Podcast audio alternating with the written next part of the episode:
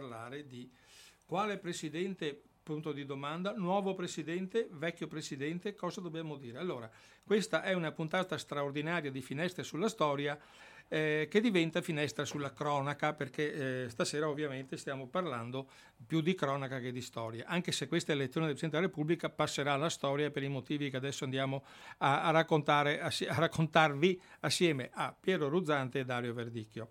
Allora, io direi di iniziare con, proprio con un po' di storia, visto così restiamo sul fatto che la mia trasmissione, la nostra di Radio Cooperativa eh, del martedì, eh, sottolineo questo, si occupa di storia. Stasera è si è un po' spostata sul secondo titolo, che, sul secondo paragrafo del suo lavoro. Allora, Piero Ruzzante ha, eh, ha alle sue spalle, nella sua lunga carriera politica, la, mm, la, partecipazione a una elezione diretta del Presidente della Repubblica, adesso lui ci dirà chi, come, dove, quando, e una diciamo eh, parallela essendo un esponente di, di punta del, del, del, gruppo parlamentare.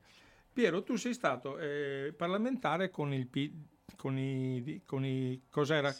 A quell'epoca? DS di, di S l'Ulivo, perfetto. Allora, insomma che le, i, mutamenti di, i, mutamenti di, sigla di, sono abbastanza rapidi, mi ero perso un attimo sulla tua esperienza, anche alla quale non voglio chiaramente sottrarre l'importanza. Allora, tu sei, eri lì nel momento in cui si è deciso di eleggere Carlo Azeglio Ciampi.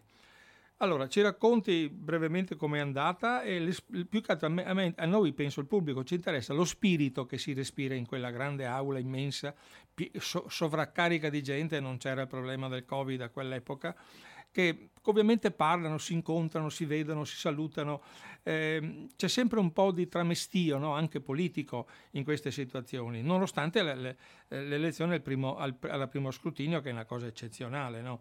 Però l'atmosfera, come si è arrivati, come si entra in aula, anche, anche il giorno prima che ci si incontra, la, poi il giorno, la sera ci si incontra, il mattino si va in aula per votare, com'è l'atmosfera? Cosa si, come, cosa si respira in, fra i parlamentari, i senatori, i delegati regionali, eccetera?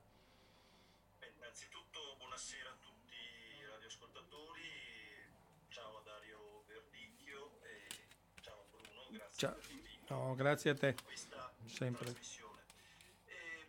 Sì, appunto, io ero parlamentare, ero un giovane parlamentare, avevo 31 anni quando sono stato eletto in Parlamento e erano le famose prime elezioni con eh, i collegi della Camera. C'erano state le nel 94, quella esperienza si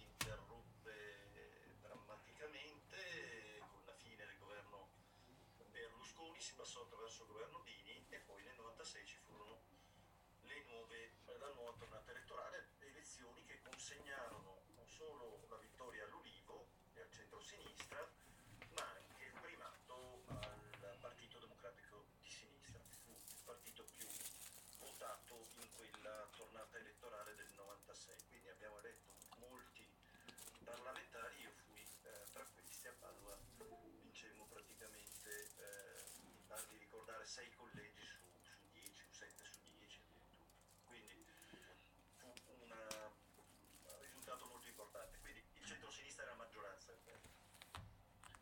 In quell'elezione eh, già diventato presidente del Consiglio Massimo D'Alema, non c'era più eh, perché siamo già nel 99, 13 maggio del 99, quindi il Presidente del Consiglio era Massimo D'Alema, eh, che eh, prese eh, in qualche modo parte a questa proposta eh, relativa al Presidente della Repubblica. Non fu eh, un governo che non eh, si occupò di trovare la soluzione, tanto che la proposta di eh, Carlo Azeglio Ciampi è stata formulata anche ai gruppi parlamentari proprio dal Presidente del Consiglio di allora, cioè Massimo D'Alema che eh, propose eh, la figura di Carlo Azeglio Ciampi per diversi motivi. Intanto perché era il ministro eh, che in qualche modo ci aveva fatto agganciare l'Europa attraverso la scelta dell'euro e quindi in qualche modo era rimasto nella memoria di tutti gli italiani ed è rimasto nella memoria di tutti gli italiani come il ministro del tesoro che eh, riuscì ad evitare all'Italia un disastro dal punto di vista economico, economico e politico, perché poi parliamoci chiaro, in quella fase lì restare fuori dall'euro significava ridurre il nostro peso in Europa. Anche alla luce di tutto quello che è successo negli anni a venire, pur sapendo che poi la gestione eh, dell'avvio della moneta dell'euro fu disastrosa, ma mm. c'era già il governo Berlusconi, perché eh, in qualche modo il rapporto di scambio tra lira e euro fu eh, sostanzialmente un rapporto quasi paritario, se vi ricordate. Piero, scusami, scusami, l'interruzione per chi ci ascolta, a beneficio di chi ci ascolta. Cioè, sì. vi rendete conto che stiamo parlando con Piero Ruzzante di elezioni di Carlo dello Zampi con Massimo D'Alema Presidente del Consiglio.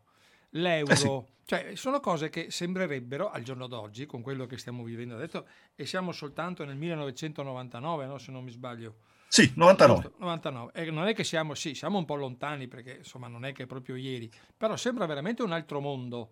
Un altro mondo certo. parlare di un D'Alema di, di, di PDS che, che, è il governo che va a, in qualche modo a mediare con l'opposizione. Addirittura era stato un momento che si è profilata l'ipotesi che fosse D'Alema il candidato Presidente della Repubblica, che poi è stato mediato. No? Non poteva nel 99, poteva Bruno, nel lo ricordo a te e a tutti perché eh, aveva eh, 49 anni. Ecco, ecco, altrimenti pensa... Non pensa, era neanche candidabile. Pensa per D'Alema cosa sarebbe stato un giorno... no, un, ma non si sarebbe no, candidato perché no, era Presidente del Consiglio. 50, quindi... Se aveva 50 anni, un, un giorno, no? Un giorno candidabile cosa, per il suo superego cosa sarebbe stato dai Massimo comunque gli vogliamo bene tutti per cui lo... io Bruno di professione adesso faccio lo storico quindi eh, eh, hai, le hai ricordo passato. queste cose perché sono passaggi storici fondamentali cioè non certo, è che si è certo. arrivati a, a Ciampi eh, eh, così casualmente certo. perché una mattina eh, uno si è svegliato a a porta a porta e ha detto Ciampi. C'è stato un percorso che è stato costruito, è stato costruito talmente bene questo percorso che ha coinvolto anche un pezzo della, dell'allora opposizione. Perché per essere eletto alla prima votazione, quindi superando la soglia dei due terzi dei voti, sì, esatto. eh, era necessario ovviamente arrivarci con il consenso anche di un pezzo importante dell'opposizione. A e così fu. A proposito di storico, ricordo il libro che ha avuto un grandissimo successo di Piero Ruzzante e Antonio Martini sugli ultimi eh, un fischio ancora... Eh, eppure il vento eppure, soffia ancora. Eppure il vento soffia ancora sugli ultimi giorni tragici, giorni di Berlinguer a Padova. Un libro che abbiamo, ne abbiamo parlato assieme qui a Radio Cooperativa, un libro che merita sempre di essere letto proprio per capire ancora di più la situazione che, attuale nella quale si dibatte la politica italiana, perché sono, è un libro che è specchio della realtà oltre che della storia, perché la storia chiaramente rappresenta molte volte la realtà e nel caso specifico è proprio storia reale, vissuta da molti di noi, specialmente a Padova. Ecco, rinnovo il, l'invito a leggere il libro di Piero Ruzzante perché merita moltissima eh, attenzione proprio per capire quello che è oggi. Però tu hai, fa- hai fatto sei... bene Bruno a ricordare Enrico Berlinguer, perché il mio libro parla di Enrico Berlinguer, perché eh, effettivamente l'elezione più simile secondo me, a quella di eh, Carlo Azeglio Ciampi fu quella di un altro grande, grandissimo presidente della Repubblica, eh, non eletto alla prima votazione, ma un grande presidente della Repubblica, che fu Sandro Pertini, e certo. della cui elezione fu assolutamente protagonista Enrico Berlinguer e fu anche quella una votazione con un'ampia eh, maggioranza che andava ben oltre i confini dell'allora maggioranza certo. di governo. L'elezione di Ciampi io me la ricordo mh, abbastanza simile per certi versi alle polemiche di questi giorni. Non, non deve in qualche modo sorprendervi il fatto che pur essendo di fronte a un'elezione al primo voto mm. con 707 voti ottenuti da Ciampi, solo di 33 voti si superò la soglia dei due terzi mm. e mancarono in quella votazione, ma si sapeva, non è che non lo sapevamo, eravamo certi di questo perché un pezzo del voto di, di, di centro che doveva sostenere Ciampi sapevamo non sarebbe arrivato, mm-hmm. mancarono 180 voti. Quindi non, eh, non bruscolini, ecco, certo. diciamo così. La Lega anche allora si distinse, eh, votò Gasperini, era un senatore di Padova, mm. senatore Gasperini, se ve lo ricordate, era il capogruppo della Lega al Senato, se non ricordo male, mi pare di mm. ricordare così. E anche in quella votazione ci furono dei voti, sono andato a rileggermeli per essere sicuro perché me li ricordavo a memoria, però ho detto aspetta perché da buono storico... No, se no Bruno ti mi interroga. No, le fonti vanno verificate come certo, sempre, non, dai, non siamo, basta la memoria, non siamo, basta la memoria. Siamo, siamo, tecnici della storia, per cui sai che e, abbiamo il grande piacere di usarla. Siccome di usarla. eravamo ancora nell'era scavalco con la Prima Repubblica, eh, ci furono voti per uh, Craxi, per Andreotti, in quella votazione ci furono diversi voti di distinguo eh, rispetto alle indicazioni che avevano dato Bene. i partiti. Io me la ricordo come eh, un bellissimo momento perché eh, portare Carlo Azeglio Ciampi alla presidenza della Repubblica secondo me è stato un segnale importantissimo eh, per in qualche modo portare a pieno diritto l'Italia dentro a quell'Europa che si stava costruendo in quegli anni, perché Ciampi era riconosciuto da tutta Europa come l'artefice dell'operazione nella quale non ci credeva nessuno. Guardate, io c'ero in quella stagione politica, eh, tutti pensavano che fosse una follia, una pazzia stare, eh, inseguire il sogno di portare l'Italia dentro l'euro. Non c'erano le condizioni economiche, non c'erano probabilmente le risorse, però qualche volta la politica deve avere il coraggio di buttare il cuore oltre l'ostacolo. Bene. E, cosa che, eh, cosa è inimmaginabile eh, pensare cosa sarebbe successo se non avessimo agganciato quel treno dell'Europa, con, pur con tutte le difficoltà e i problemi che questo ha comportato nell'immediato, perché abbiamo avuto un'inflazione nel passaggio lira-euro mm, veramente una cosa folle perché il governo Berlusconi successivo non si pose il problema eh, di garantire il rispetto dei prezzi. Cioè se una tazzina di caffè doveva costare eh, le allora mille lire, eh, dovevano essere i 50 centesimi, non certo. l'euro perché poi è così, eh, questo, questo raddoppio automatico di molti prezzi ha, rappresentato uno dei grossi problemi. Bene. Un problema che stiamo vivendo adesso per motivi completamente diversi, perché con aumenti ormai che sono sul, sul consumo normale 25-30%, ormai caffè, cose stanno facendo queste cose per i motivi del, del rincaro delle materie prime, che specialmente gas e luce, che stanno colpendo, specialmente il, io credo che stiano colpendo moltissimo il ceto, il ceto normale, i pensionati, gli operai, i dipendenti. Eh sì. Ecco allora adesso però volevo un attimo passare all'altro ospite, della, ti ringrazio della tua storia, della storia di, di Carlo Azerio Ciampi, adesso volevo tirare in, per la giacchetta, come si usa fare, Dario Verdicchio. Dario, eh, non, non, non, so, eh, hai dovuto aspetta, aspettare un attimo la, la, la giusta, secondo me, pre- presentazione del quadro. No? Adesso siamo andati dentro in un ambiente completamente diverso, che è stata la, l'ultima elezione in cui qualcuno ha scritto eh, un titolo pesante, un titolo forte, Dario, la Waterloo dei partiti. Allora, com'è andata secondo te così, entrando subito, visto lo spirito diverso che ci ha raccontato Piero, poi lo spirito che magari se abbiamo tempo torniamo sulle elezioni di Napolitano, adesso siamo arrivati in, una, in, un mondo completamente diverso, tutto disaggregato, tutto eh, senza queste logiche anche di di, di, di accordi fra, fra, partiti, queste coalizioni eh, finte che servono solo a prendere voti e poi non governano, lo abbiamo visto tante volte, lo sappiamo.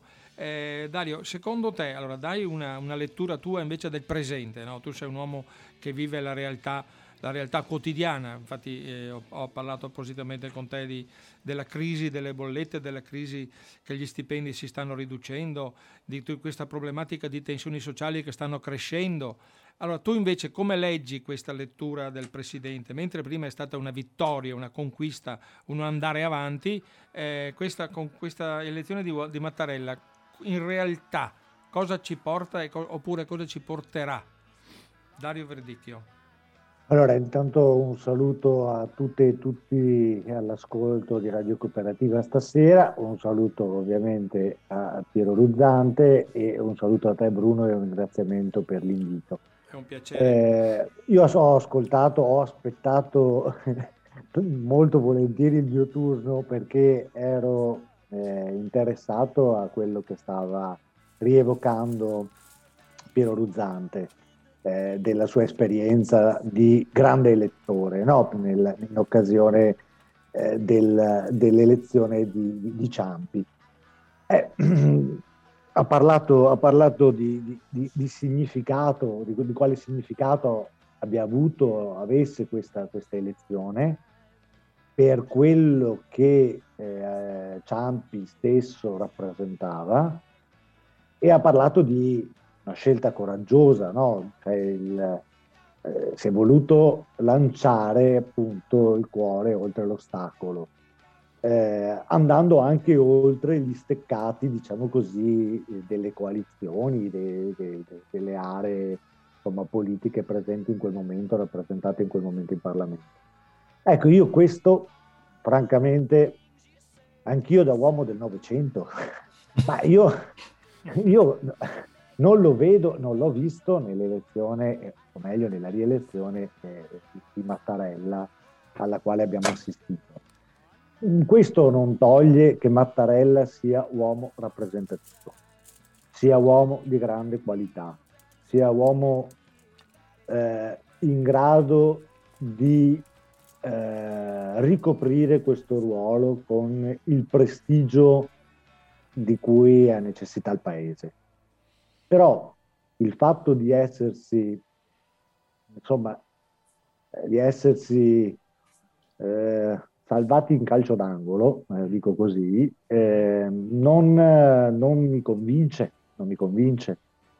Non mi convince perché secondo me la sconfitta sì è stata dei partiti, ma anche una, un gioco di rimessa del paese nel suo insieme, nel suo complesso, eh, perché eh, insomma io, io penso che se noi distinguiamo, diamo una lettura che non sia quella della politica politicante, permettetemi il, l'espressione, diciamo che magari può, può sembrare qualunquista, se noi diamo una lettura, diciamo, della fase che occorre che si apra per il paese per i cittadini tutti, eh, ci, rimane, ci rimane poca cosa, ci rimane poca cosa perché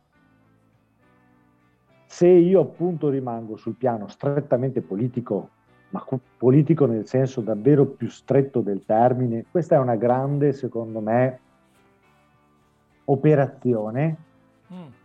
che va scritta in primo luogo a Enrico Letta, perché secondo me lì si poteva andare e lì in parte si doveva andare, nel senso che non c'erano condizioni per poter accampare una candidatura diversa, perché la politica è in questo stato, è in, è in queste condizioni, è un po' chiusa nel, nel palazzo.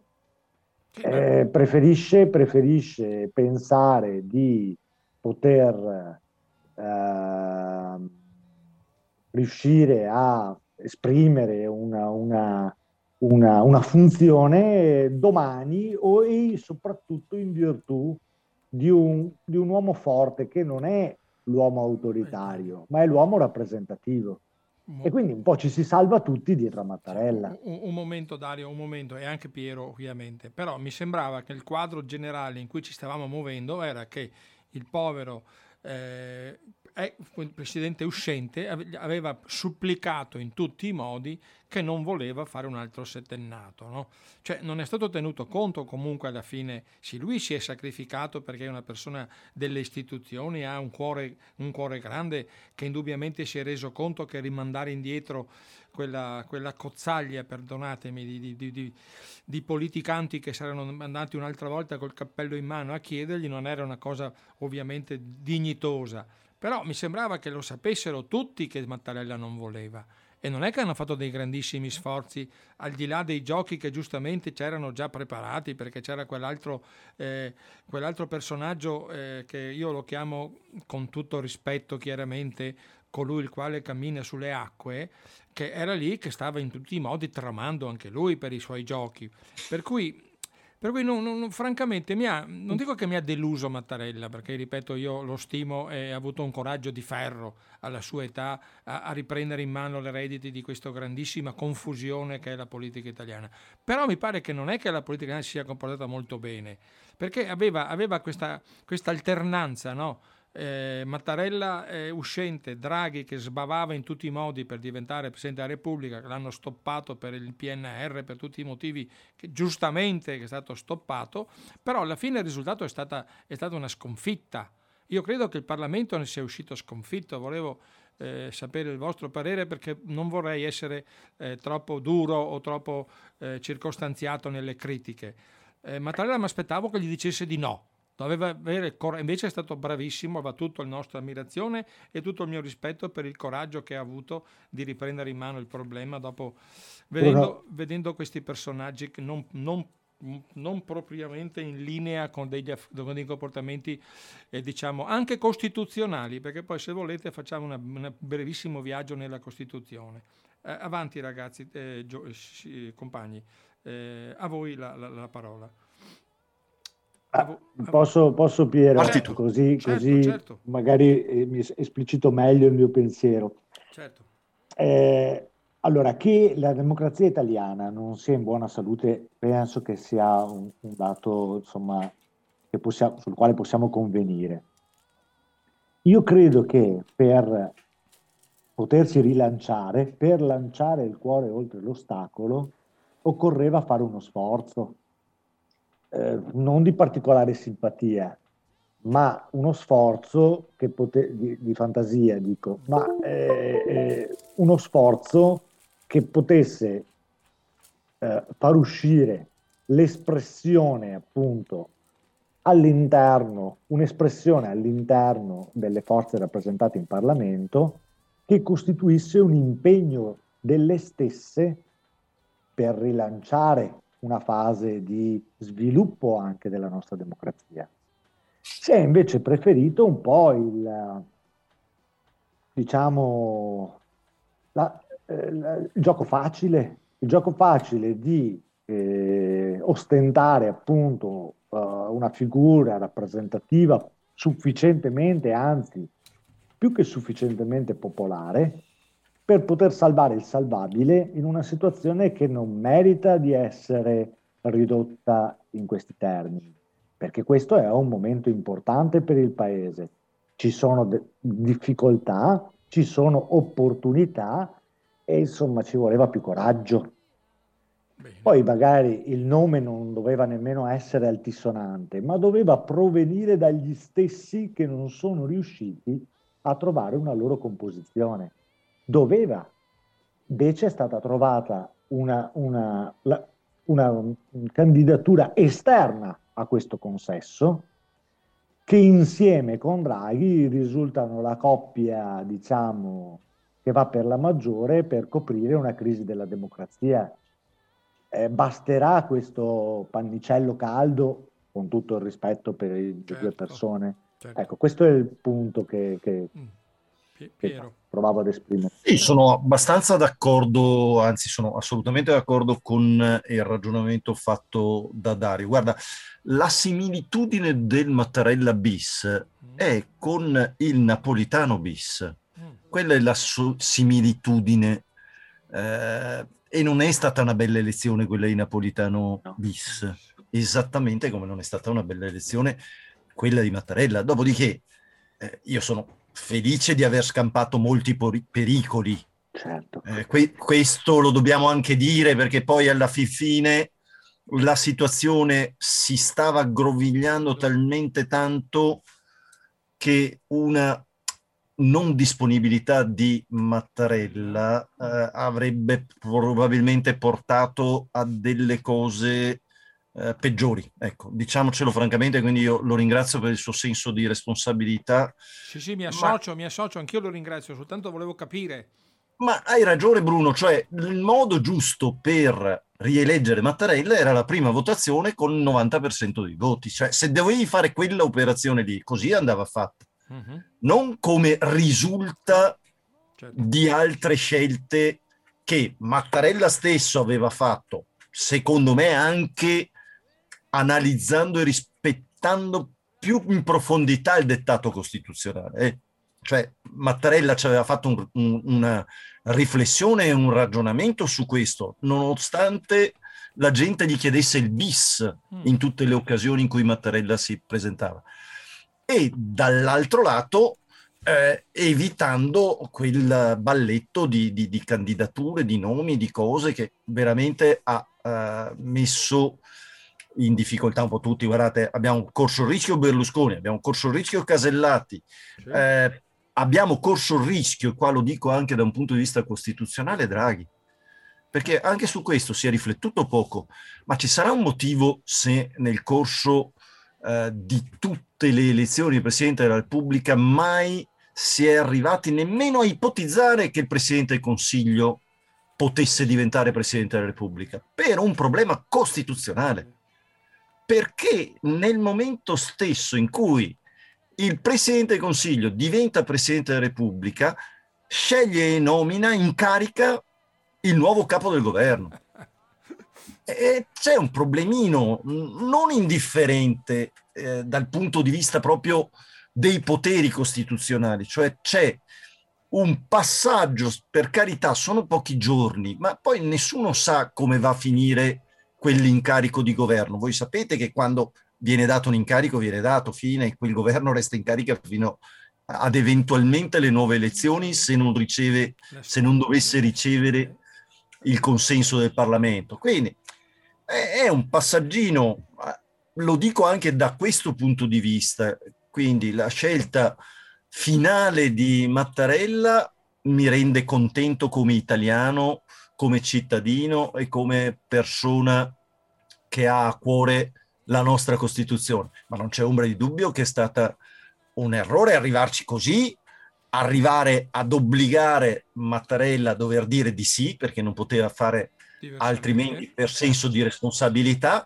e a non aver costruito per tempo una soluzione che andava costruita 3-4 mesi prima, no 30 minuti prima dell'inizio della prima votazione, ricercando scelte anche un po' sui generis. Mm. Quello che mi dispiace da persona di sinistra è che speravo veramente che questa potesse essere la volta di una presidente donna. Mm perché penso che eh, anche i simboli hanno il loro valore, cioè anche questo aspetto qua sarebbe stato in qualche modo importante, c'erano eh, nomi straordinari, penso eh, nessuno l'ha mai fatto un nome di questo genere, ma per esempio una presidente che venisse dal mondo del lavoro e quindi univamo anche una presidente operaia, una donna come Susanna Camusso che certo. è al, a capo del, dei, dei, sindacati a, livelli, a livello europeo poteva essere un nome, una ex ministra della giustizia straordinaria come Paola Severino,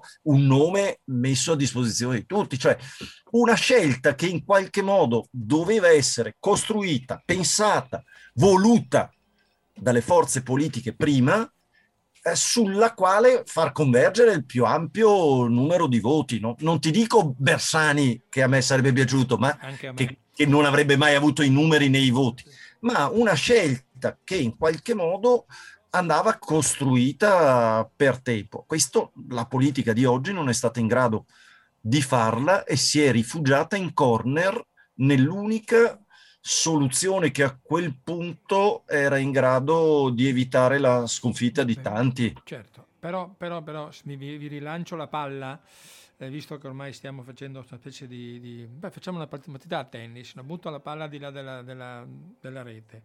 Eh, ma questa, in, questa, incapacità o della classe politica, dei partiti, ma oserei più dire dei partiti, perché credo che la grandi, grandi sconfitti non sia la classe politica in toto, ma i partiti queste coalizioni, come dicevo poc'anzi, costruite specialmente da una parte soltanto per andare a prendere i voti, vincere e poi non saper governare, come è già accaduto, ma ehm, questa incapacità, questa non volontà, cioè esiste una, è un virus che si sono presi questi, questi parlamentari, è una qualcosa che è dentro nel loro meccanismo eh, delle, delle, lobby, di tutto quel sottobosco che sarà diventato indubbiamente, Piero, rispetto ai tuoi tempi, molto più perverso.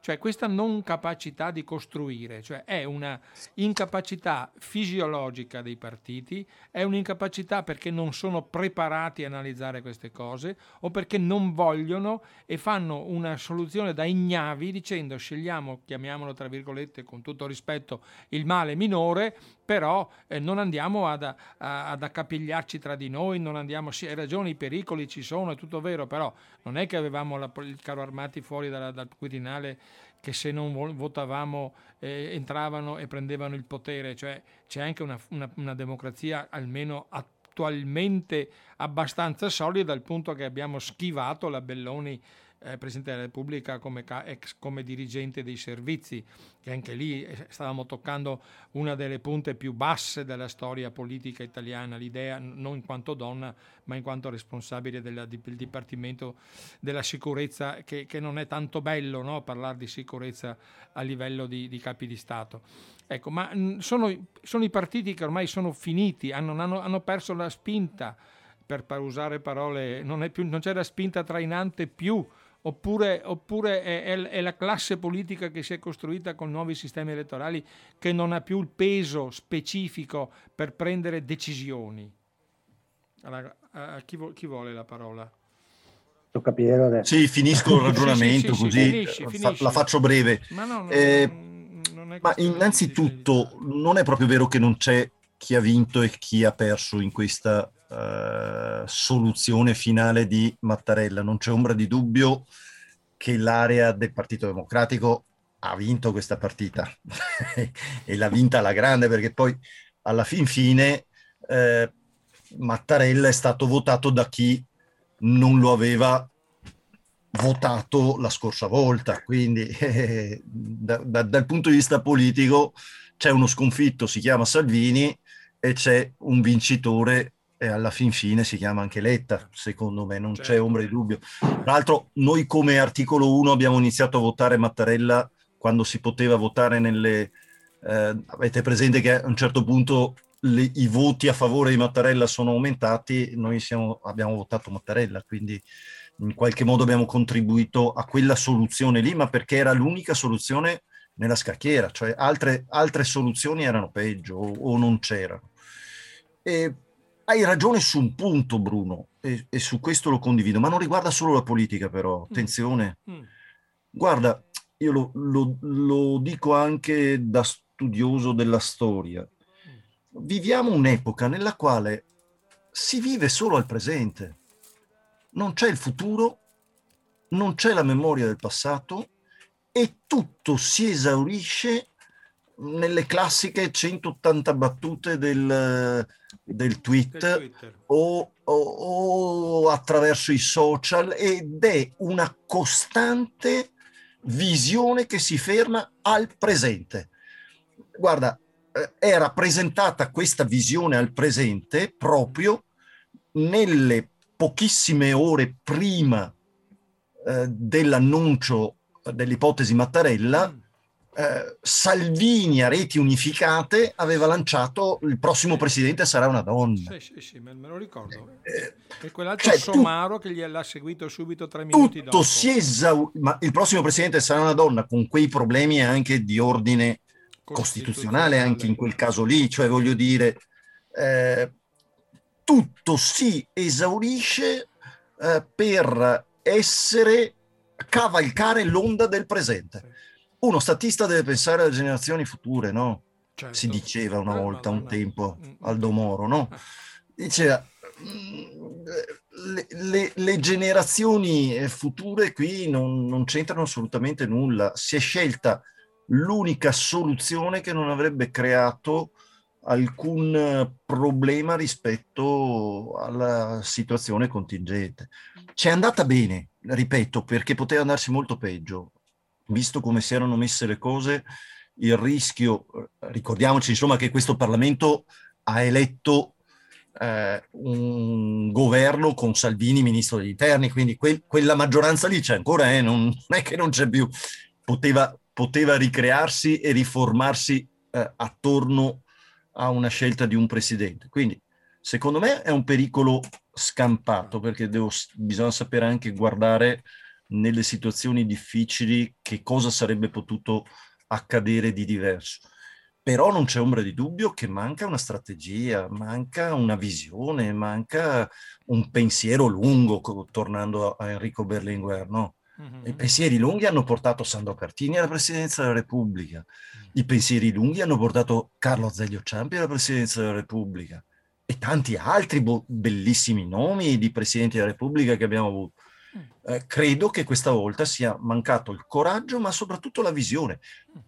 Se pensiamo che questo sia solo un problema della politica, mm. guarda, non è così. Il mondo dell'impresa è molto simile per certi versi e, e le cri- tante crisi aziendali con le quali eh, i compagni della CGL, Dario in primis, hanno dovuto fare i conti, molto spesso sono figlie di questa visione presentista, mm. che è una visione sbagliata per le vite individuali esattamente come per le vite di un grande sistema come un paese.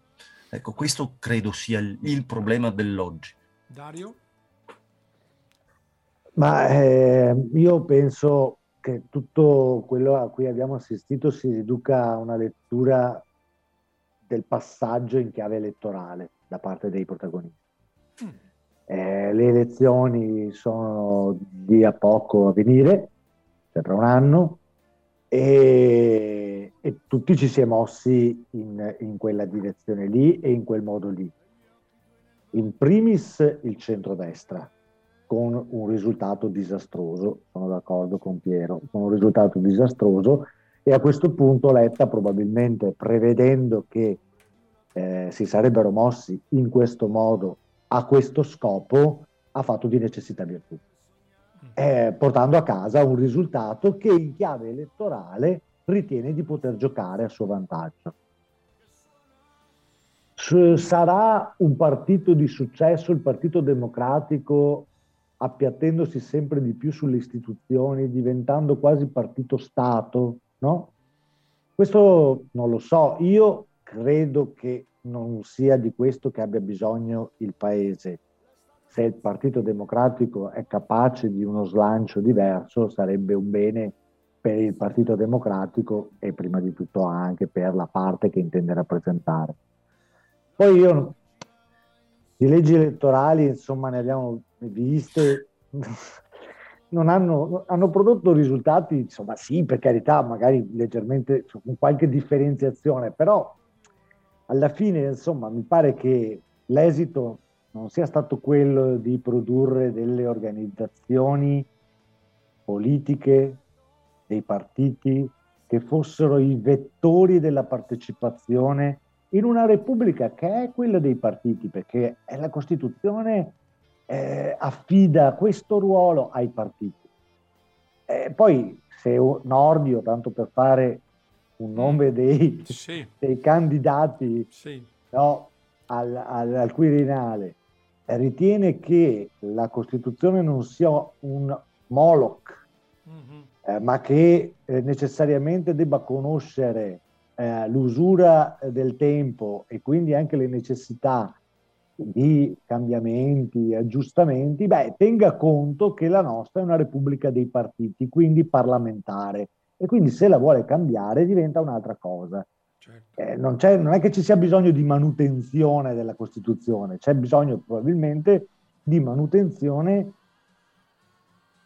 e secondo me di ripristino degli spazi di democrazia, perché allora giustamente adesso non, non, possiamo gettare la croce esclusivamente ai partiti. Eh. La nostra è una società che ha visto prosciugarsi spazi democratici.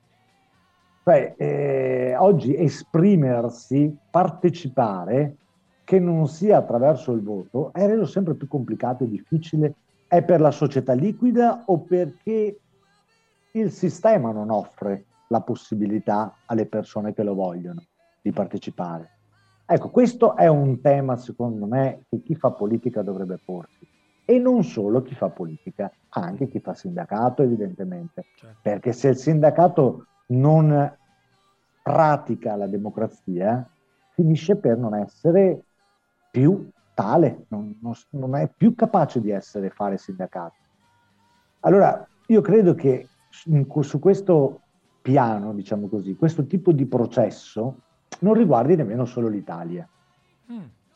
perché restringimenti degli spazi della democrazia stanno avvenendo nel mondo, soprattutto nel mondo occidentale, soprattutto nel mondo occidentale perché lasciando perdere ora Capitol Hill, eh, insomma, e, e, e, diciamo anche gli aspetti tragici ma anche folcloristici del, de, dell'avvenimento, certo, certo. questa cosa denuncia che la possibilità, la via d'uscita che oggi si intravede in maniera più concreta è l'accentramento del potere. La, l'autoritarismo, penso ad alcuni paesi dell'est dell'Europa, per non parlare della Turchia, mm-hmm. quindi l'autocrazia, insomma, piuttosto, più che la democrazia. Ecco, questo è un tema, secondo me, che dovrebbe riguardare tutte le forze politiche di, anche di destra, anche di centro, non solo di sinistra, perché se il funzionamento del meccanismo no, eh, produce, produce diciamo, delle, de, dà, dei, dà, dei, segni di difficoltà, eh, dovrebbe essere un tema questo raccolto, raccolto da tutti. E a questo punto per raccoglierlo non ci si affida evidentemente ai tecnocrati o, o, o, o le, alle immagini sacre, insomma, o, ai santini. Certo. Ecco, adesso non voglio essere sì, sì, irriverente. No, no, ma è il concetto, il concetto. Si, prova, si, concetto. Prova, si prova evidentemente ad avere, ad avere, un pensiero lungo. Ecco, io spero che non sia un pensiero lungo, però quello che ha portato alla, alla, all'elezione o alla rielezione di Mattarella, perché se fosse un pensiero lungo ci sarebbe da preoccuparsi. Infatti... Se invece è pochezza, diciamo inadeguatezza, incapacità, difficoltà, beh, insomma, bisogna far, far fronte a, questa, a, questa, a, questo problema e, e, e, e assumerselo con, con responsabilità. Dario Verdicchio ha toccato una, una linea che mi, fa, che mi, sta molto a cuore e passo la, con questo modo passo la parola a Piero, però con, una, con un'aggiunta mia personale, cioè una dei, visto che siamo in epoca di virus, sappiamo che il virus purtroppo convi- dobbiamo conviverci, ma i virus esistono anche nella politica. Ecco, una delle cose che è emerse secondo me tra le righe e una delle paure che giustamente suscitava Piero prima è il virus del presidenzialismo che questo certo. è stato l'attimo fuggente in cui in tutti i modi hanno cercato Persino Harry De Luca ha detto che il, conclave è più democratico dell'elezione del Presidente della Repubblica. È ora di finirla, bisogna passare all'elezione diretta. C'è una persona che io stimo che evidentemente l'età fa fare delle, delle uscite magari non proprio bilanciate. Comunque questa preoccupazione, io credo che come diceva eh, fra, le, le, fra le frasi di, di, di, Dario. Credo che la problematica del, del, del, presidenzialismo sia molto molto diffusa, molto di più di quello che pensiamo, no? perché questo spettacolo, chiamiamolo tra virgolette, non, ha, non è stato favorevole all'elezione diretta all'elezione parlamentare, quale la nostra Costituzione prevede. Cioè il tema è stato abbastanza tra le righe molti hanno buttato il sasso che è ora di finirla, questa sarà l'ultima volta perché la prossima volta i parlamentari sono dimezzati e non servono più a niente, già che ci siamo, il Presidente ce lo eleggiamo noi. Ecco, questo virus è, è un pericolo o è soltanto una reazione un, un attimo perché è una settimana di, di martellamento diciamo elettoralistico, quirinalizio, con scene non molto belle, come ribadisco, le voto, non voto, prendo la scheda, lascio la scheda, c'è cose che non vanno bene fra grandi elettori, possono andare bene in una polisportiva, hai capito, in una lotta al, al, al tennis club eh, Aniene o in quei posti dove ci sono centri di potere occulti. Qui siamo di fronte ai cittadini e non andava fatta quella scena. Tu vedi questo virus, lo vedi presente, lo vedi vivente o, è semplicemente una reazione alla, alla, al non bello spettacolo che è stato dato di quei sette giorni di, di Quirinalizie, tanto per usare un termine caro ai nostri amici a 5 Stelle, che poi ce n'è anche per loro. Adesso tocca a loro fra poco. Dimmi Piero, dimmi. Ma che lo spettacolo sia stato brutto non c'è ombra di dubbio, ma mi ricorda un vecchio detto molto diffuso tra noi vecchi militanti del PC padovano. Non si butta mai via il bambino con l'acqua sporca, no? Certo. Cioè, se il Parlamento ha dato una brutta immagine di sé, questo non significa che guardando alle elezioni, se penso alle ultime elezioni del Presidente della Repubblica, ci siamo meritati, ma meritati nel vero buon senso della parola, Mattarella, eh, Napolitano, Carlo Azeglio Ciampi, Pertini, insomma, credo che questi Presidenti della Repubblica abbiano eh, reso un servizio con onore all'Italia e agli italiani. Non so se ci fosse un'elezione diretta del Presidente della Repubblica se avremmo avuto presidenti di questo livello e di questa qualità. Bisogna capirci e intenderci. Il Presidente della Repubblica in Italia per la Costituzione ha dei poteri, tra gli altri, abbastanza importanti. Cioè presiede il CSM, è il capo delle forze militari. Ma, ma, di cosa stiamo parlando? Eleggiamo direttamente il capo delle forze militari? Cioè, il tema delle funzioni e dei poteri del Presidente della Repubblica assegnano a quel ruolo non un ruolo di partito, non so come dirlo. Certo. Eh, hanno avuto perfettamente ragione tutti coloro che lo hanno spiegato in questi giorni. Su questo mi trovavo veramente d'accordo il Presidente della Repubblica è una cosa sulla quale, può sembrare assurda questa mia affermazione, i partiti non possono metterci il cappello, non possono accaparrarsi anche quella funzione, perché è una funzione troppo importante e troppo sopra.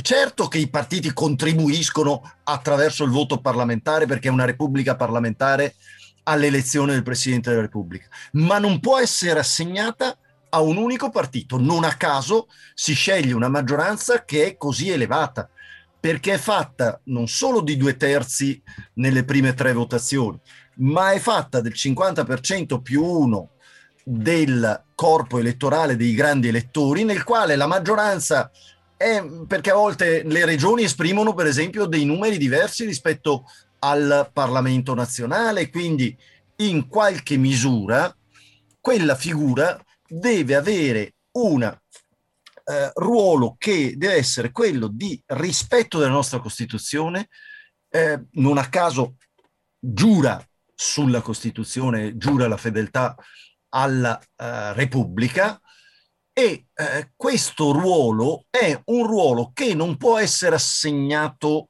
a una sola piccola parte, deve essere una uh, funzione in qualche modo di equilibrio, un ruolo di saggezza, non so come dire, cioè se tu elimini questo e diventa uh, un, attraverso il meccanismo dell'elezione diretta, al di là che c'è un problema di poteri, perché uh, i poteri che oggi vengono attribuiti al Presidente della Repubblica, che si, si pensa siano piccoli poteri, in realtà non sono così piccoli poteri perché un Presidente della Repubblica nomina una parte della Corte Costituzionale. Un Presidente della Repubblica può prendere una legge votata dal Parlamento e per motivi costituzionali rimandarla al Parlamento e cancellarla. Eh, ha la funzione di eh, controfirmare i decreti del governo. Cioè, siamo di fronte a poteri non banali, che vanno esercitati però, proprio perché sono poteri importanti, attraverso il meccanismo della moral suasion, vanno esercitati attraverso un meccanismo di saggezza, non di potere, di imperio che deriverebbe dall'essere stato votato direttamente dal popolo. Certo, certo, si cambia eh, completamente il rapporto. È una differenza non così sottile, è una differenza grande come, come una casa e non a caso i costituzionalisti che fecero quella Costituzione dopo il capo assoluto Mussolini eh, scelsero una strada di equilibrio tra i poteri. È tutto un sistema di equilibrio. Una volta che eh, togli questo equilibrio, viene giù il pero, non so come dire, certo, non certo. funziona più il sistema politico italiano, lo Stato italiano non funziona più. Io non è che sono contrario alle modifiche. Oggi ho visto che si discute in Parlamento l'ipotesi di mettere l'ambiente come elemento fondamentale all'interno della nostra Carta Costituzionale il rispetto e la tutela dell'ambiente. Ma figuriamoci, si è fatta la riforma sulle donne, se ne sono fatte diverse di riforme costituzionali perché i tempi cambiano ed è giusto cambiare, ma non può essere messo in discussione uno degli assi fondamentali sui quali si fonda il nostro sistema di equilibrio dei poteri. Perfetto. Guardate che è un rischio gravissimo. Infatti, sfondi una cioè io l'ho fatto appositamente per suscitare il dibattito, è logico, è ovvio, quello che tu dici è, sono affermazioni perfette delle quali non, non occorre aggiungere niente.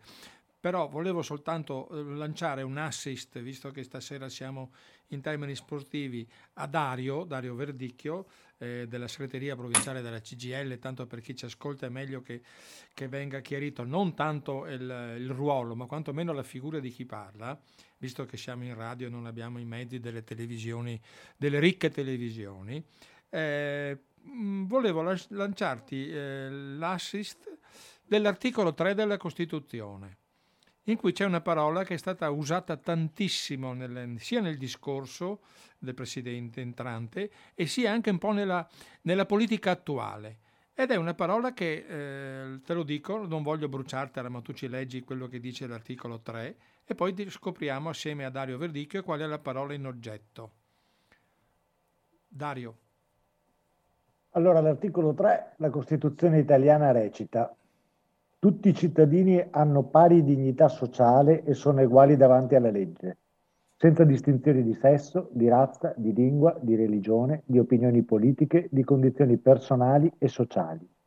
È di... compito della Repubblica rimuovere gli ostacoli di ordine economico e sociale che, limitando di fatto la libertà e l'uguaglianza dei cittadini, impediscono il pieno sviluppo della persona umana e l'effettiva partecipazione di tutti i lavoratori all'organizzazione politica, economica e sociale del Paese. La parola in oggetto è dignità.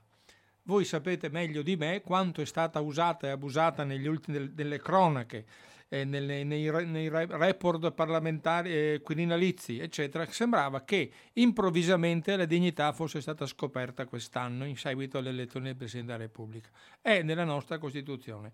Allora, Dario, dai, fai una, una, facci per piacere una piccola riflessione, non tanto sul quesito che io ti ho posto, molto banale se vogliamo, ma era solo per far ricordare come funziona il mondo, che non devono scoprire tutti quanti adesso, come diceva Piero, di vivere il presente. C'è delle cose passate che chi ha qualche anno e ha un po' di cultura deve ricordarsi e deve sapere. Questo vale anche per i giornaloni, per quelli che hanno uh, agito in maniera anche non molto corretta in questo, in questo di, dai il tuo giudizio, per favore, eh, Dario, sull'abuso di, che c'è stato di questa parola dignità da parte di tutti, compreso anche il Presidente.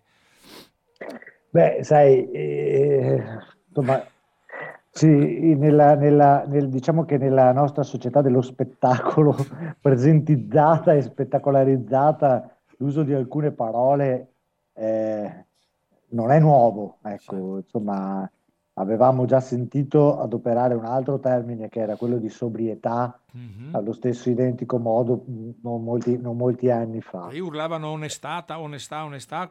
Oppure gente... c'erano quelli che urlavano onestà, onestà, onestà. E qui all'articolo 3 della Costituzione, secondo me, i, i padri costituenti non so se abbiano dato il meglio di, di, di loro stessi, però eh, certamente aver messo insieme eh, la parola dignità con il diritto alla libertà e all'uguaglianza e il riferimento ai lavoratori nel, nella eh, partecipazione allo sviluppo politico, economico e sociale del paese, secondo me hanno fatto un capolavoro. Eh, ecco, io vorrei che tutti i partiti politici riflettessero sul significato di questo, di questo articolo, perché, perché lo, richiederebbero, lo richiederebbe la situazione del paese. Noi siamo un paese che quando cresce alla cinese uh-huh. ai salari alla cinese, certo. aume- dove aumentano le diseguaglianze.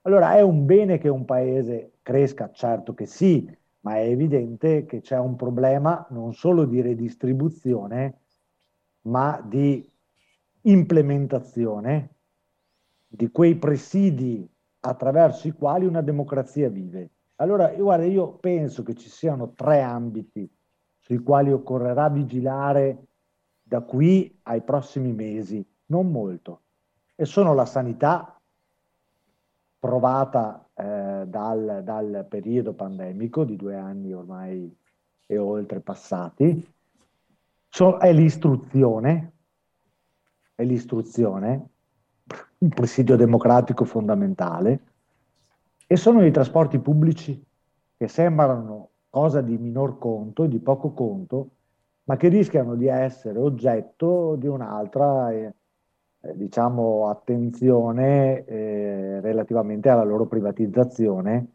che renderebbe evidentemente più complicato alle persone avere il, la possibilità di muoversi, un diritto alla mobilità che va insieme alla possibilità di ricercare le, le opportunità di realizzazione di sé. Ecco, quindi io metto, metto, insieme queste riflessioni a proposito dell'articolo 3, provando, questo sì, ad attualizzarlo, a presentizzarlo. Grazie Dario. Allora, ci abbiamo in conclusione, ultima, ultima tornata. Io ho scoperto, ho scoperto, leggo sempre che una delle grandi cause che vengono eh, tirate in ballo della incapacità, diciamo, anche di creare governi è la legge elettorale. Lo so che è un argomento enorme, però in, in tre minuti per ciascuno riusciamo a parlarne. Allora, è realmente colpa leg- del, delle continue leggi elettorali cambiate che vengono modificate a seconda dei periodi, Mattarellum, Porcellum, Rosatellum, tutte queste definizioni anche molto sciocche se vogliamo dal punto di vista anche dell'immagine della legge, e oppure bisogna tornare ad avere coraggio di dare un taglio a tutte queste situazioni e tornare a un sano e, e, e onesto proporzionale. Tre minuti per ciascuno per rispondere, non perché io vi metta dei limiti, ma abbiamo dei limiti, dei limiti spaziali, temporali che possiamo stare qui fino alle otto e mezza. Non voglio, non voglio porre limiti alla provvidenza perché parlare con voi è stato molto istruttivo e molto utile, penso anche per chi ci ascolta. Allora, eh, ultimo passaggio di Dario sulla legge elettorale, poi torniamo a Piero e poi ci salutiamo. Va bene? Io me la, io, io me la cavo molto, molto velocemente perché l'esperto, l'esperto è Piero. Sì, eh, sì, va vabbè, insomma, io devo, io devo, fare outing, come si dice, no? Mm. Io sono sempre stato un proporzionalista, anche mm. quando mi hanno chiesto cosa ne pensavo del maggioritario. Poi ho sperimentato anche assieme a Piero eh, pregi e difetti del mm. maggioritario, pregi e difetti del maggioritario. Oggi io penso che se il sistema proporzionale potesse giovare a rivitalizzare il sistema dei partiti, importante a far funzionare una democrazia parlamentare, mm-hmm. fondamentale per ben venga il sistema proporzionale. Bene, d'accordo. Piero, velocissimo, Ma, eh... Dario, sei stato rapidissimo. Sì, no, ma... In, intanto consenti... È materia ostica difficile questa. Intanto consentimi di ringraziarti Bruno per queste belle trasmissioni e ringraziare Radio Cooperativa per averci ospitati perché è bello anche discutere così in maniera eh, molto serena e tranquilla anche a distanza di tempo, quindi a bocce abbastanza ferme su quello che è successo su questo passaggio, perché siccome viviamo al presente, ormai non ne parla più nessuno di quello che è successo, è stato cancellato delle hit proprio. Sette cioè giorni, no, sette giorni esatto, di, in, San, no, sette giorni ma che in Sanremo- sette giorni, in 48 no, ore, Sette giorni di Sanremo hanno coperto l'Italia di sì, ma paesi. 48 ore le notizie spariscono, Certo. scompaiono proprio, non, e quindi eh, avere invece la capacità di scavare e di ritornarci è una riflessione non eh, giusta e importante. Vi ringrazio. Ma il sistema elettorale, eh, allora io ho sperimentato la stagione dei collegi elettorali, ha avuto un grande pregio quella stagione elettorale. I collegi elettorali hanno avvicinato la gente agli eletti, non c'è ombra di dubbio, cioè se un partito presentava Pinco Pallo non conosciuto e non apprezzato dal territorio, nemmeno i suoi elettori lo votavano in quel territorio. Quindi c'era sicuramente un rapporto eh, legato al territorio e che legava il parlamentare agli elettori e al territorio. E quando andava a Roma non rappresentava un mh, segretario di partito, ma rappresentava innanzitutto quel territorio. Io l'ho vissuta questa stagione e ve lo posso assicurare che quando era ora di discutere di problemi legati al tuo territorio che ti aveva eletto, eri prima il parlamentare di un territorio e poi il parlamentare di un partito. E questo secondo me era un bel equilibrio, aveva aggiunto una forma che io ritengo importante, molto più interessante questa come forma di federalismo che non le baggianate che sono state dette dagli esponenti eh, della Lega su questo tema, perché in qualche modo quel parlamentare prima di tutto cercava di portare le tematiche del suo territorio a livello, a livello parlamentare e questa secondo me era una cosa eh, bella e positiva. Ma non c'è ombra di dubbio però che siamo in una stagione completamente nuova oggi, purtroppo. Lo dico perché eh, a me piacerebbe tornare all'idea dei parlamentari espressione di un collegio. Perché siamo in una stagione nuova? Primo, perché il numero di parlamentari si è quasi dimezzato e quindi non è più possibile rappresentare un territorio. Eh, I collegi sarebbero troppo ampi per poter rappresentare veramente un territorio. Secondo, perché viviamo in una stagione eh, politica che ci deve riportare verso una direzione unica. Sono d'accordo su questo con Dario. Pur essendo stato io uno convinto che per quella stagione politica che doveva cancellare la Prima Repubblica, Mm. il ricorso alla, ai collegi elettorali sia stato una cosa utile e importante per in qualche modo velocizzare il paese, per dare delle risposte nuove.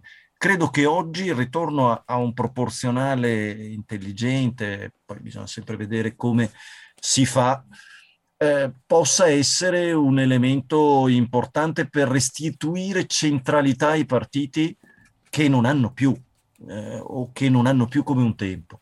Io aggiungo un proporzionale che consenta poi però agli elettori di scegliere eh, chi votare all'interno di una lista e non eh, trovarsi di fronte alle liste bloccate, Certo. perché anche questo era un elemento, cioè nella Prima Repubblica, pregi e difetti anche lì, eh, pregi e difetti anche lì del sistema proporzionale, però alcuni elementi erano in qualche modo eh, garantiti e il rapporto si costruiva anche attra- attraverso parlamentari che erano presenti all'interno della vita dei partiti, nel rapporto con i militanti, nel rapporto con gli iscritti, nel rapporto con eh, gli elettori.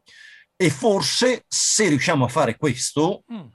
Potremmo rimettere al centro il tema che Dario prima eh, ricordava, sollecitato da te, cioè quello dell'articolo 3 della Costituzione, cioè appunto il partito della dignità del lavoro innanzitutto, perché credo che sia quella che è più calpestata Certo. di tutte, certo. la salute ma anche il lavoro, eh, credo che questo sia l'elemento fondamentale per ricreare un partito che ancora non c'è oggi. Io non, non mi sento di dire che eh, ci sia. Io sono stato tra i fondatori di articolo 1 ed era proprio l'articolo primo della Costituzione, quello che dice che la, eh, la Repubblica Democratica è fondata sul lavoro, eh, però un partito ancora del lavoro che provi a rimettere la dignità del lavoro al centro della, della sua vita e della sua storia, eh, credo che dobbiamo ancora ricostruirlo. Mi auguro che questo passaggio al proporzionale possa consentirci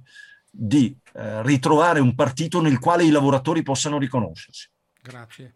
Grazie Piero delle belle parole, grazie anche della citazione ovviamente all'articolo 1, non tanto come parte politica che ti rappresenta, ma come valore della nostra, certo. della nostra Costituzione, che l'Italia è una repubblica fondata sul lavoro. Questa, come abbiamo visto dall'articolo 3, abbiamo fatto una piccola scuola di, di, di Costituzione perché è una cosa importante, sem- andrebbe letta più spesso, andrebbe più spesso analizzata.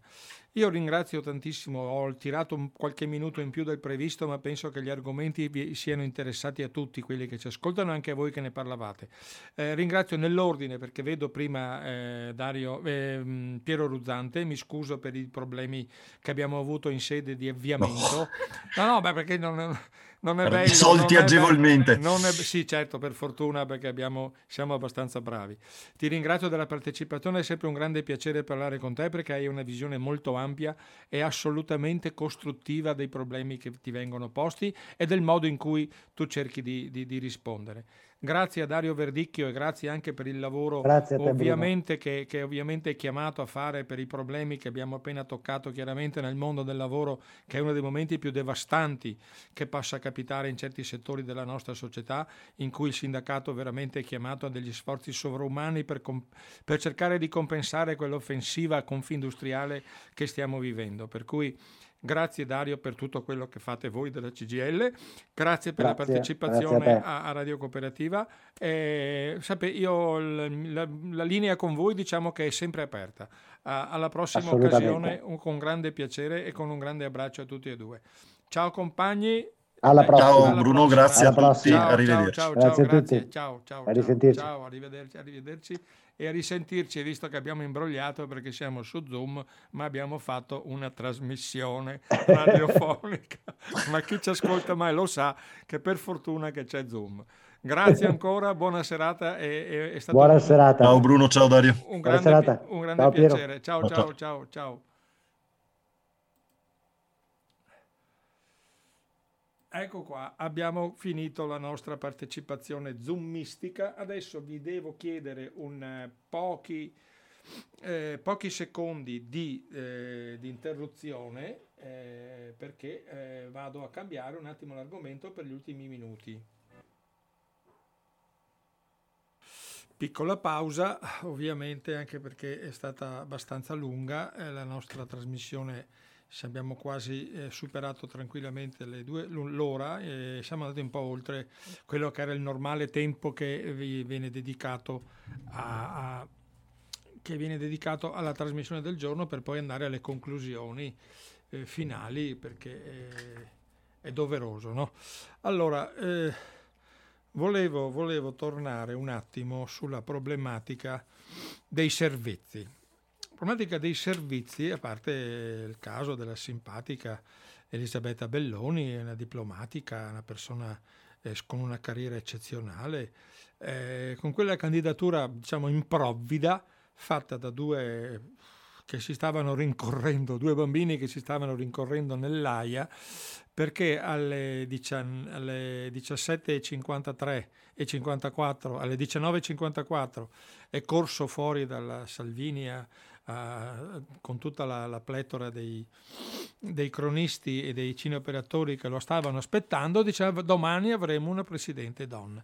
Alle, alle 20.01 eh, l'altro personaggio, che no, ovviamente, l'altro bambino che rincorreva più, l'amico, è andato a fare la stessa dichiarazione. Salvini e Conte si sono un po' rincorsi per fare una dichiarazione che proprio poteva anche, potevano risparmiarsi visto il risultato finale.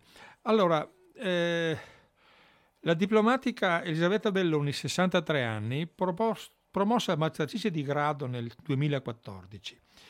I due leader avevano esplicitamente detto di voler lavorare per eleggere il primo presidente della Repubblica donna, davanti alla contrarietà, ovviamente manifestata da Matteo Renzi, Luigi Di Maio, Forza Italia. Questa ipotesi è stata accantonata nella notte, perché ovviamente tutti quanti siamo andati a letto, diciamo da un punto di vista pratico, pensando che il giorno dopo ci sarà una donna e tutti quelli che, sono, chi si occupa di politica o si occupa di cronaca non poteva essere altro che Elisabetta Belloni.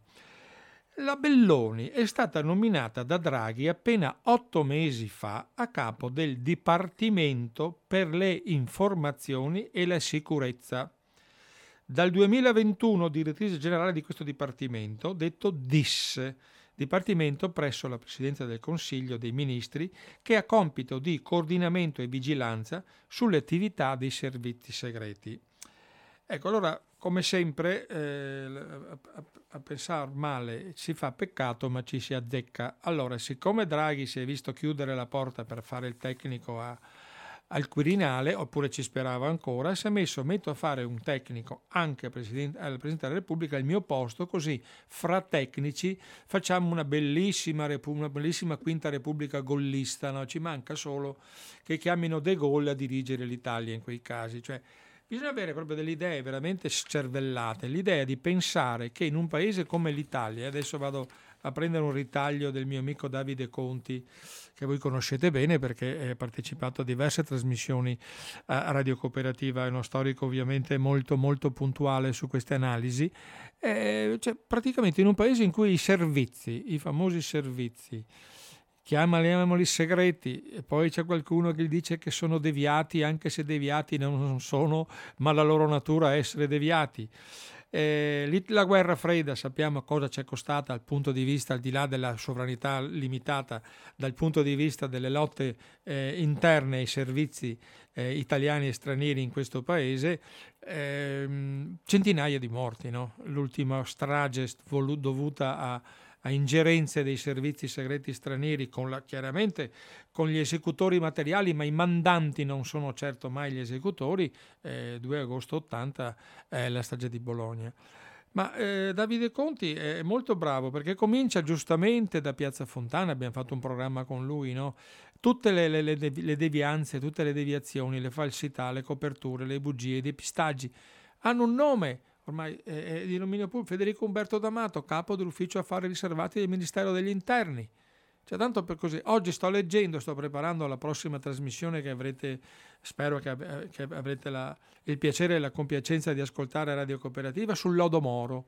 Il Lodo Moro è quella trattativa riservata particolare fra lo Stato italiano e i movimenti di resistenza palestinese che è passata alla storia come Lodo Moro, cioè un accordo affinché non venissero fatti attentati in Italia e loro veniva concesso di transitare liberamente per il nostro paese con quello che gli serviva, qualora fossero, fossero eh, eh, arrestati L'importante era che non fossero condannati, bisognava trovare ogni volta, e ci sono state trovate decine di volte delle soluzioni giuridiche per, affinché loro potessero uscire, questi terroristi palestinesi o questi resistenti palestinesi, non, eh, non fissiamo sui termini perché il terrorismo è negli anni 70 in Europa ma di matrice palestinese, è una realtà che ha provocato centinaia di morti, non è che stiamo parlando di, di, di, di ragazzi del, che avevano voglia di giocare alla, alla, alla guerra con i fucilini di legno eh, e sono accadute cose veramente di, dirottamenti, aerei fatti saltare,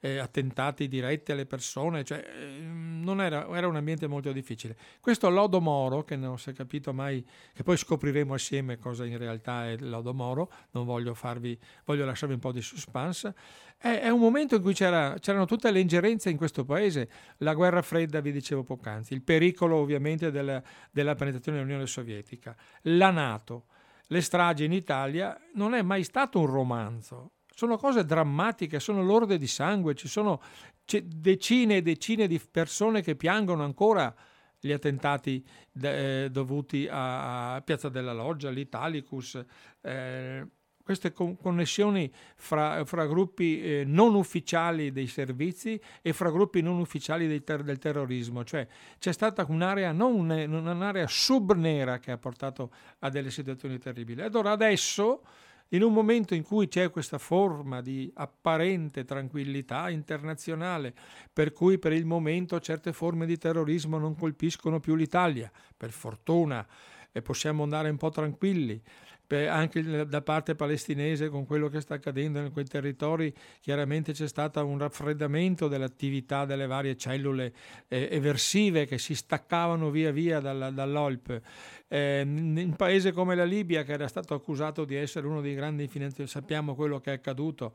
Eh, adesso dico una battuta: eh, avete voluto togliere Gheddafi, pericolo ter- terrori- eh, amico dei terroristi, grande dittatore? Benissimo, questo è il risultato di aver tolto Gheddafi. Comunque l'instabilità assoluta e totale della Libia è un risultato, una risultante delle politiche fatte sempre all'esterno Prima c'era Reagan che è andato anche a bombardarlo, poi Sarkozy gli ha giurato guerra, gli inglesi hanno voluto assolutamente bombardarlo, la serva Italia è corsa assolutamente a scaricare un po' di bombette perché il governo doveva far vedere che aveva i muscoli. Il risultato comunque è che la Libia è assolutamente allo sbando. Allora un altro paese che era pericolosissimo a quell'epoca era l'Iraq. E poi sapete com'è andata a finire con l'Iraq e poi c'è l'Iran, che è l'unico che ormai si, che ancora si difende come forma di entità statale non, non parcellizzata e non ancora distrutta. Comunque la Siria, e sappiamo come è andata a finire in Siria. Ecco, questa è la realtà in cui ci stiamo muovendo adesso. Allora, qualora siamo in una situazione che questi paesi sono apparentemente eh, di, talmente disastrati e distrutti che non hanno forza, capacità e organizzazione per finanziare, aiutare e sostenere un, un, una forma di terrorismo, una forma di, di, di lotta all'Occidente, eccetera, è logico che i servizi svolgono un ruolo importantissimo, giusto? È fondamentale che si occupino della nostra sicurezza, ma da questo pensare che una persona bravissima che si occupa della nostra sicurezza vada a fare il Presidente della Repubblica, mi è sembrata una, una cosa veramente che era talmente lontana dalla logica, al di là dello, della parte del pericolo, perché io non, visto, non vedo in questo momento, forse mi illudo, non vedo in questo momento che i servizi abbiano dei soverchi motivi per attentare alla nostra democrazia. Non lo so, non bisogna mai fidarsi. Abbiamo personaggi che hanno fatto di tutto. L'uomo dal, dal monocolo d'oro che era capo del SIFAR ha tentato dei colpi di Stato, il piano solo. Eh, di, hanno fatto di tutto in Italia, servizi e, fo- e forze armate, con collusione di parti deviate, e, sì, proprio molto deviate dalle forze armate che giurano fedeltà alla Repubblica. Ricordiamolo sempre, no? che la forza armata italiana era, una, era, prima era una, una, forza ovviamente basata sulla, sulla leva, sui cittadini, eccetera. Adesso, essendo professionale, comunque hanno dei compiti e hanno dei doveri di rispetto della, delle leggi e della democrazia in Italia. Infatti, diciamo che mi sembra una massa, una massa, di persone che sono lì per il 27 del mese attualmente, i nostri soldati, che fanno delle cose bellissime, delle cose buonissime per aiutarci tutti, però diciamo che non è che hanno delle, almeno apparentemente non hanno le vocazioni che avevano i, i, gli ufficiali eh, con la connivenza e con la collusione della Nato. Una parola che è sempre stata usata anche nel, nell'ultima elezione, non soltanto di Mattarella, ma di tutti i candidati, è la parola atlantismo. Allora, la parola atlantismo di per sé stessa cosa significa? Una politica vicina agli interessi di chi? Della Nato, che è la North Atlantic Team Organization.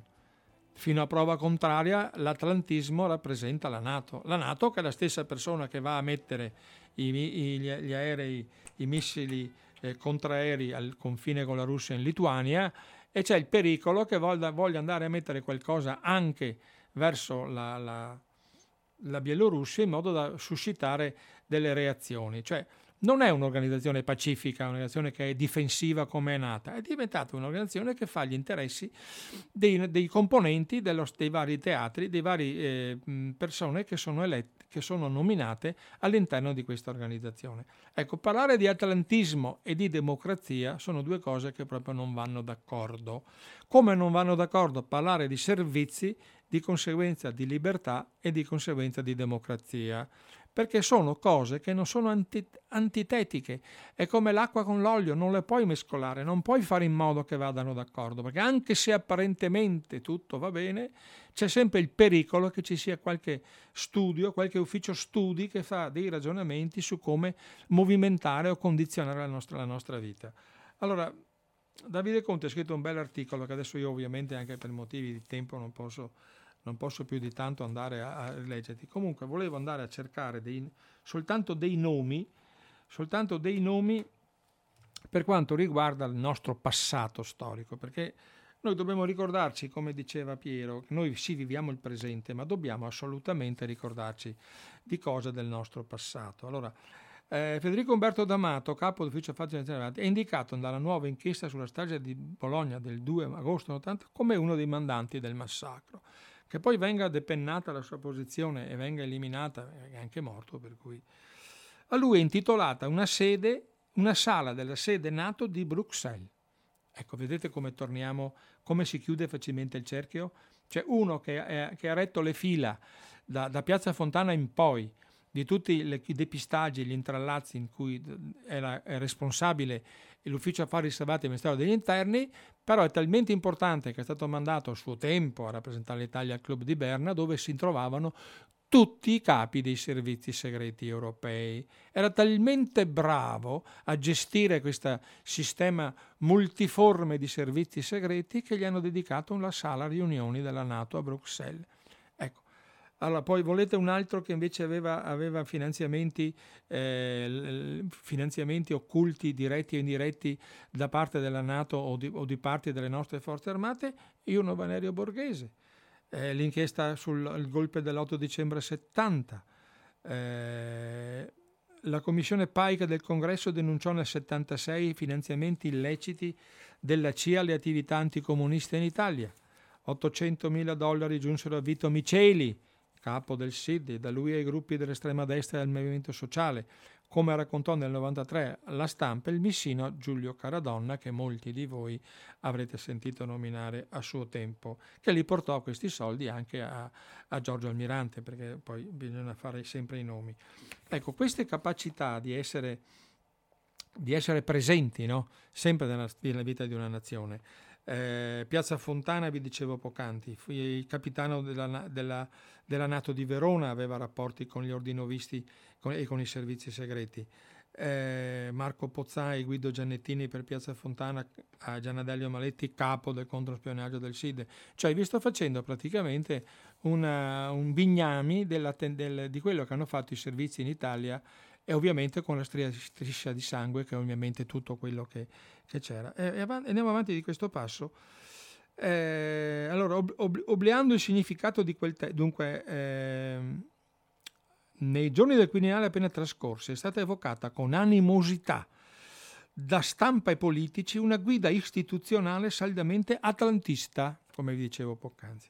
Obliando il significato di quel termine in Italia negli anni della guerra fredda dimenticando che il Presidente della Repubblica e del Consiglio giurano fedeltà alla Carta del 48, dove non si menzionano alleanze militari e invece si rifiuta la guerra. Ecco, varcando la soglia del comando NATO a Verona, vi troverete forse qualcuna delle prove che Pasolini non aveva quando spiegava cos'è questo golpe. Si potrebbe dare così soluzioni anche dall'altro cruccio del poeta. Il problema è questo: i giornalisti e i politici, pur avendo le prove e certamente degli indizi, non fanno i nomi. E noi siamo già riusciti ad avere tanto, tra, di, di, più dell'immaginabile, di tutto quello che è accaduto in Italia. Ecco. L'idea, ripeto, che ci fosse qualcuno, la persona più brava, la persona più disponibile, la persona più accomodante del mondo, eh, che è a capo del, del, del, dipartimento, perché noi abbiamo tutte le AISE, AIFE, tutte le sigle possibili e immaginabili, a noi non ci mancano mai. Allora, siccome è stata scritta come capo dei servizi, ho subito corso qualche, qualche giornalone a dire no, è il DIS, è il dipartimento, non è, non, non è a capo dei servizi è a capo del Dipartimento per le informazioni e la sicurezza, che è tutta un'altra cosa, no? non, non, si occupa, no? Informazioni e sicurezza non è servizi segreti, no, no, per carità, alt si chiama DIS. Non abbiate paura, cioè prendetela pure sotto il braccio e fatela diventare Presidente della Repubblica perché è solo a capo del DIS del Dipartimento Informazioni e Sicurezza non è la capo dei servizi, la coordinatrice dei servizi segreti, perché ne abbiamo servizi segreti con dei capi che per fortuna non sono emersi come candidabili al Quirinale, mancava solo quello. Ecco, tanto per dire quanto, quanto, che meccanismi si scatenano in questo Paese di fronte all'incapacità di gestire un'elezione corretta, democratica del Presidente della Repubblica e dopo dover ricorrere alla bontà di Mattarella, il quale si è sacrificato veramente, ha rinunciato a una parte della sua libertà, a una parte della sua vita per, per, essere, per essere eh, presidente di una repubblica che non sapeva più da che pesci, che pesci pigliare e lui si è dovuto sacrificare. Ecco, questo è il concetto della trasmissione di questa sera. Voi avete ascoltato tutte le voci, le due voci che io ho invitato.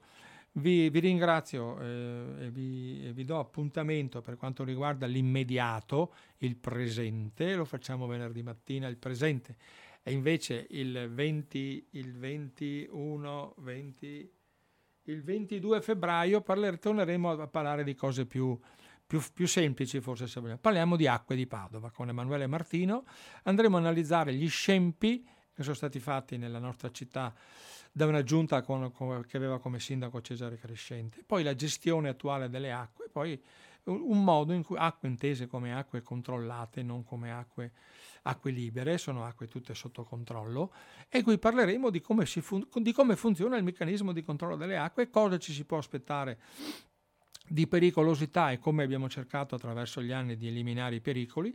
Comunque acque di Padova, eh, quello che c'era e quello che c'è rimasto. Venerdì rassegna stampa, 22 febbraio 19.05, Acque di Padova. Un eh, carissimo eh, ringraziamento, un saluto a tutti quelli che ci hanno ascoltato finora e un abbraccio eh, veramente fraterno a tutti. Grazie dell'ascolto e a risentirci presto.